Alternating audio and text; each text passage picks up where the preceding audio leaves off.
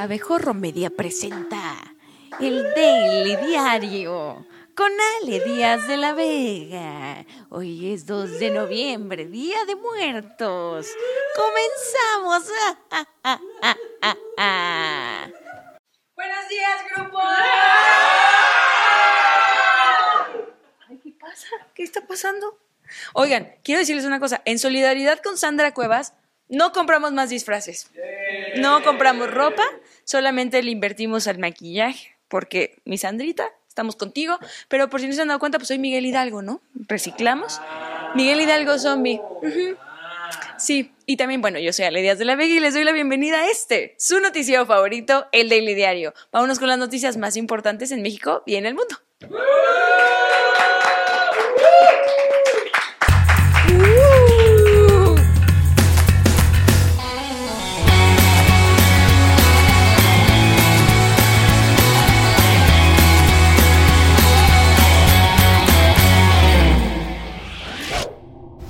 La Secretaría del Bienestar informó que el 23% de las 50,000 viviendas censadas en Acapulco se considera pérdida total, lo que equivale a alrededor de 11,500 viviendas destrozadas, unidad de medida conocida como UNECATEPEC. Hicimos esta estimación entre la pérdida total de la vivienda, el daño grave que comprometa un daño estructural, medio y menor, que muchos se les volaron sus techos que son de lámina. Hay que recordar que Guerrero pues, es un estado de los más pobres del país. Por su parte, el presidente López Obrador prevé que el puerto de Acapulco se reactive en menos de 2 años. Aunque recordemos que, según el presidente, la refinería de Dos Bocas se iba a construir en 4 años, el aeropuerto en 3 y él se iba a titular en 4. 4 años. 4 años. Añadió que más del 90% del suministro eléctrico fue restablecido en Acapulco y elogió la rapidez con que se recuperó.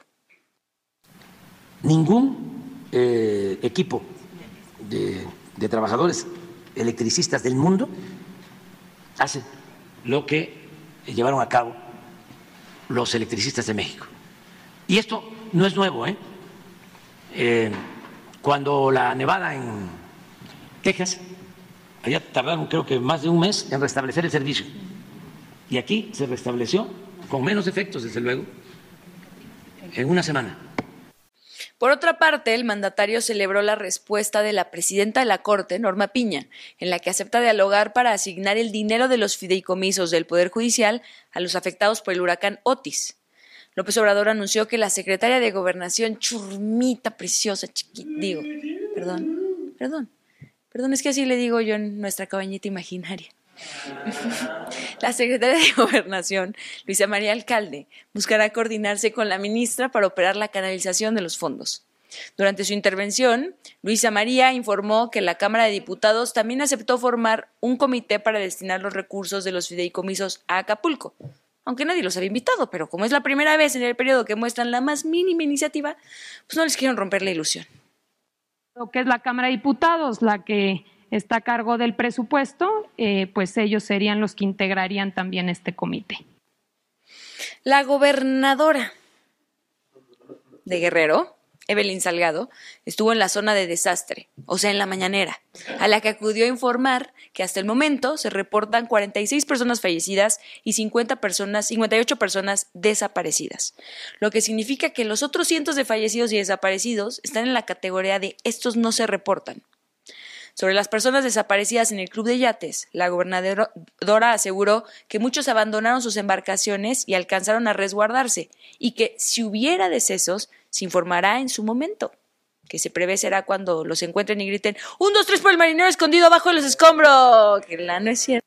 Muchos de ellos incluso me comentan que se quedaron en el mar, debajo, resguardados, porque ahí sintieron como que cierta calma, porque si se levantaban, los vientos eran tan fuertes, de alrededor de 330 kilómetros por hora, que no hubieran sobrevivido.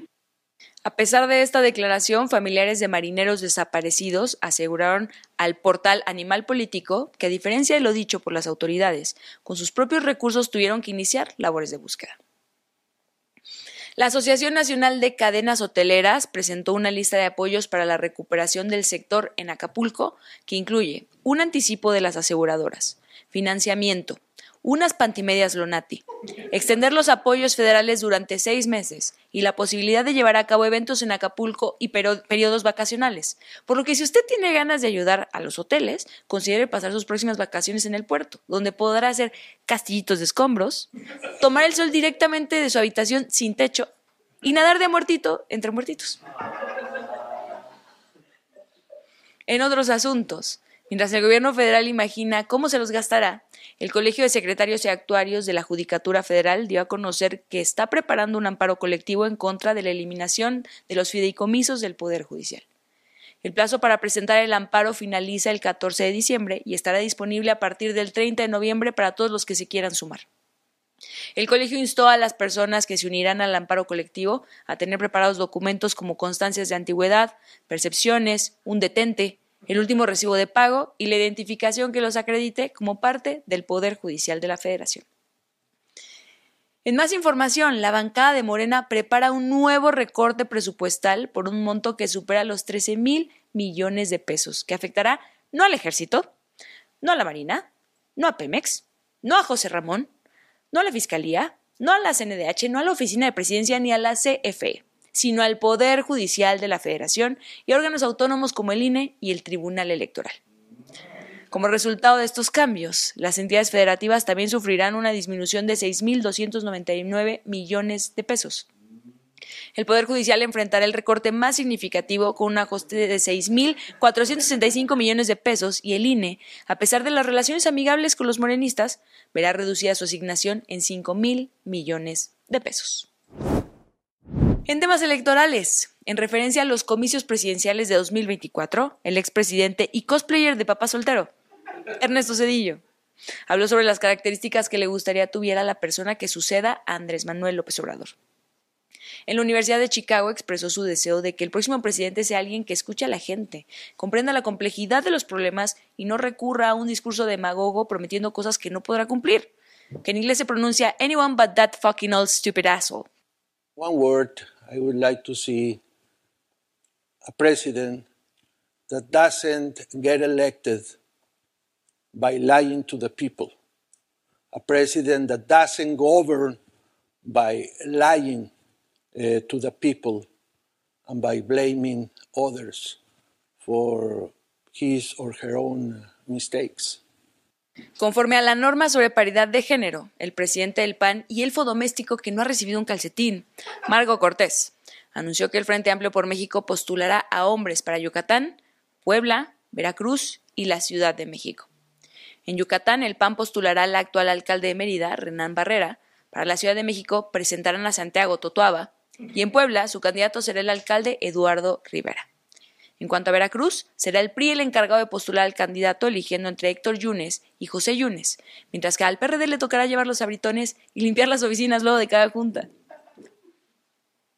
En tanto, el partido Movimiento Ciudadano presentó una impugnación contra el acuerdo del INE que requiere que los partidos postulen al menos a 5 mujeres para 2024, principalmente porque en ese partido no conocen a tantas mujeres, básicamente conocen a sus esposas y a Dante Delgado en drag. Argumentaron que este acuerdo vulnera principios como la legalidad electoral, configuración legislativa, autoorganización, autodeterminación partidista y su derecho inalienable de mandar a las pinches viejas a la cocina, ¿sí o no, raza? Sí. MC sostiene que el INE no tiene la competencia para atraer los procesos electorales para gobernador en estos estados, por lo que la pretensión del órgano electoral no es constitucional y hasta pareciera que no saben leer, como si fueran mujeres. En Morena, la aspirante presidencial Claudia Sheinbaum explicó que en el proceso para elección de coordinadores estatales será el pueblo, López Obrador, quien decida. En un video publicado en sus redes sociales aseguró que no hay favoritos ni favoritas y que las encuestas son absolutamente transparentes. ¿A poco no, Marcelo? Es importante que no caigamos en politiquerías, en divisiones internas. Nuestro movimiento es un movimiento extraordinario y el pueblo de México demanda mucho de nosotros. Tenemos que poner siempre por encima de todos nuestros principios. En tanto, la dirigencia de Morena en la Ciudad de México rechazó el audio que circula en redes sociales y que falsamente se le atribuye al jefe de gobierno Martí Batres. En un comunicado, el partido expresó su respaldo a Batres describiéndolo como un hombre de grandes convicciones y luchador de las causas sociales, descartando por completo que sea capaz de apuñalar por la espalda a Claudia Sheinbaum, urdiendo planes para que su candidato al gobierno de la ciudad, Omar Harfuch, pierda popularidad en las encuestas. Señalaron que es lamentable que la oposición, desesperada por su declive rumbo a 2024, ataque al mandatario capitalino utilizando herramientas tecnológicas para que, clonando su voz, Batres aparente ser capaz de apuñalar por la espalda a Claudia Sheinbaum, urdiendo planes para que su candidato al gobierno de la ciudad, Omar Harfuch, pierda popularidad en las encuestas. La dirigencia de Morena hizo un llamado a los partidos PAN, PRI y PRD para que dejen de difundir información que sugiera que Batres apuñaló por la espalda a Claudia Sheinbaum, urdiendo planes para que su candidato al gobierno de la ciudad, Omar Harfuch, pierda popularidad en las encuestas y trabajen por el bien de la Ciudad de México y sus habitantes, y que más adelante, a lo mejor ellos harán lo mismo, pero no prometieron nada. Es más, no lo van a hacer. Con un outfit que ya le habíamos visto antes. ¡Qué oso! ¡Qué oso! Uy. Sandra Cuevas, alcaldesa de Cuauhtémoc y paciente cero del efecto buchona chilanga, respaldó a Lía Limón después de que el Congreso de la ciudad le negara la solicitud de licencia para buscar la candidatura al gobierno de la capital. Cuevas criticó a los diputados de Morena y extendió una invitación a Limón para visitar la demarcación Cuauhtémoc. Como si hubiera algo que visitar ahí, o si lo hubiera, se necesitara una invitación de la alcaldesa. Tengo un evento preparado para ti, para recibirte como lo mereces, en la explanada de la alcaldía Cuauhtémoc. Lo mismo para mis compañeros Adrián Rubalcaba y Santiago Totuaba. Son bienvenidos para que conozcan a nuestra gente de la alcaldía Cuauhtémoc. Aquí los respaldamos y además vamos en equipo porque esta Ciudad de México va a ser de la alianza. En otros asuntos, el periodista Carlos Pozos, conocido como Lord Molécula, fue duramente criticado en redes sociales después de leer una calaverita al presidente durante la presentación del plan para la reconstrucción de Acapulco. Y cuando digo leer una calaverita, en realidad me refiero a que abrió la tráquea de manera tan amplia que era posible hacerle un examen de próstata a simple vista. López Obrador agradeció la lectura con una sonrisa y comentó que era muy buena. Sin embargo, en redes sociales tundieron a Lord Molécula, acusándolo de falta de dignidad y de ser un adulador. Pero es usted quien lo juzgue, escuchando la calaverita. Buenos días, señor presidente. Oiga, no me alcanzó para decirle lo que le leí ahorita, que se levantó, y se lo traje aquí, se lo leo. Sí. Bueno. La parca a la mañanera llegó, y a mi preci hermoso vio, intentó llevárselo a la muy zorra, y yo valientemente grité, ¡socorra, socorra! Ya le llegó la hora a tu viejo, dijo con tono todo pendejo. Le rogué, vete Claudia, por favor, que no ves que lo nuestro es de verdad amor. Molécula, déjate de tonterías. Para nada sirve el ruco, entiende que está caduco y dejen de hacer tantas porquerías. Pero yo seguí defendiendo lo mío, cuando peligra mi chile no me da frío. Y le di golpes toda brusca y me dejó en paz feliz la muy cusca. Presidente, para mí esto no es monserga. Y aunque hay quien se lo toma juerga, a mí me encanta chuparle la... Ay, gracias, sí, qué bárbaro. En información internacional. Por segundo día consecutivo, los ataques aéreos israelíes alcanzaron edificios de departamentos en Jabalia, cerca de la ciudad de Gaza, lo que causó decenas de muertos y heridos, según Hamas. La cifra de fallecidos del lado palestino ya rebasó las 8.500 personas y por el lado israelí se reportan más de 1.400 víctimas. Además, este conflicto ha cobrado la vida de 34 reporteros. Por cierto, el presidente López Obrador informó que la doctora Michelle Rabel, la mexicana que se encontraba atrapada en la Franja de Gaza, ya salió del territorio controlado por Hamas y llegó a Egipto. Y en la sección, chinga, Ucrania también está en guerra, ¿verdad? Ucrania enfrentó en las últimas 24 horas el mayor ataque ruso, quienes nada pendejos utilizaron una táctica conocida como pues más ojete que Israel, no nos vamos a ver. Y bombardearon 118 localidades en 10 regiones del país. Se trata del mayor número de ciudades y pueblos atacados desde el inicio de la guerra, lo que resultó en 3 muertes. Ahora las fuerzas ucranianas se preparan para el tercer asalto ruso a la ciudad de Advitka, que aún alberga a más de 1.500 civiles. En Dubái, durante la noche de Halloween, se llevó a cabo un espectáculo de drones que creó una representación gigante de un esqueleto. Este show, creado por la empresa YouScan, utilizó cerca de 2,000 drones para dar vida a esta calavera gigante que parecía emerger de la torre Burj Khalifa. ¿Cuánto se habrán gastado en eso?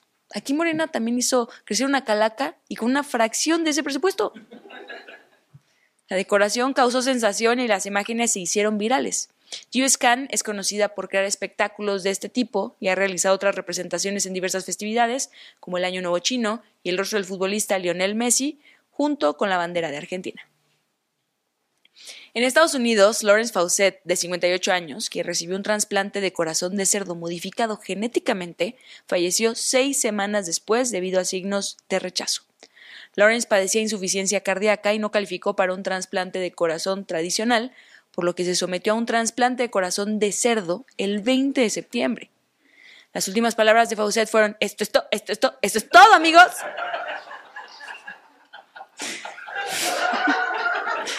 Sí pasó. En la Fórmula 1 ya se anunció la preventa y los costos para el Gran Premio de México en 2024.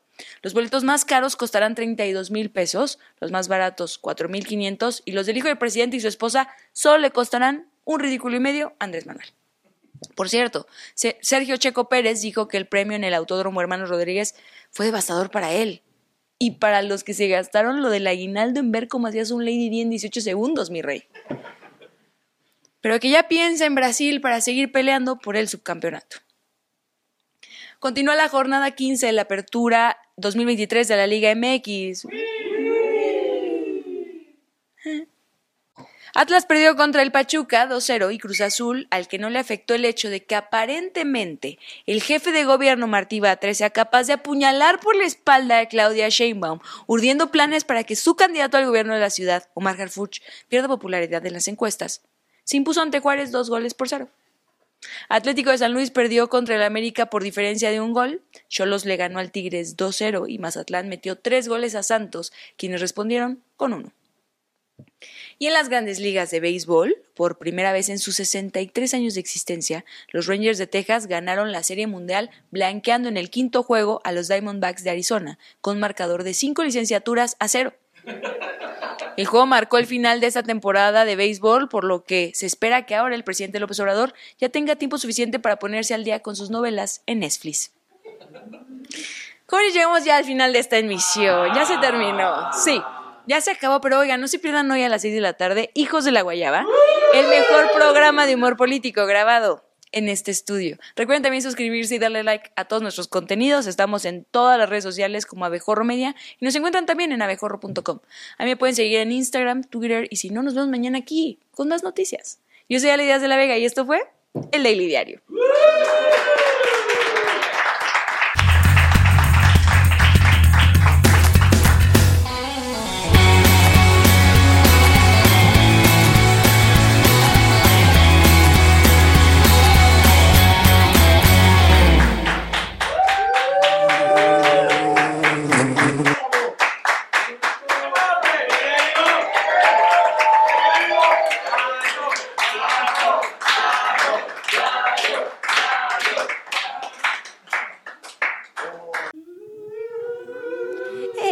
Fue una producción de Abejorro Media. Suscríbete, danos 5 estrellas y comparte este podcast en todas tus redes sociales.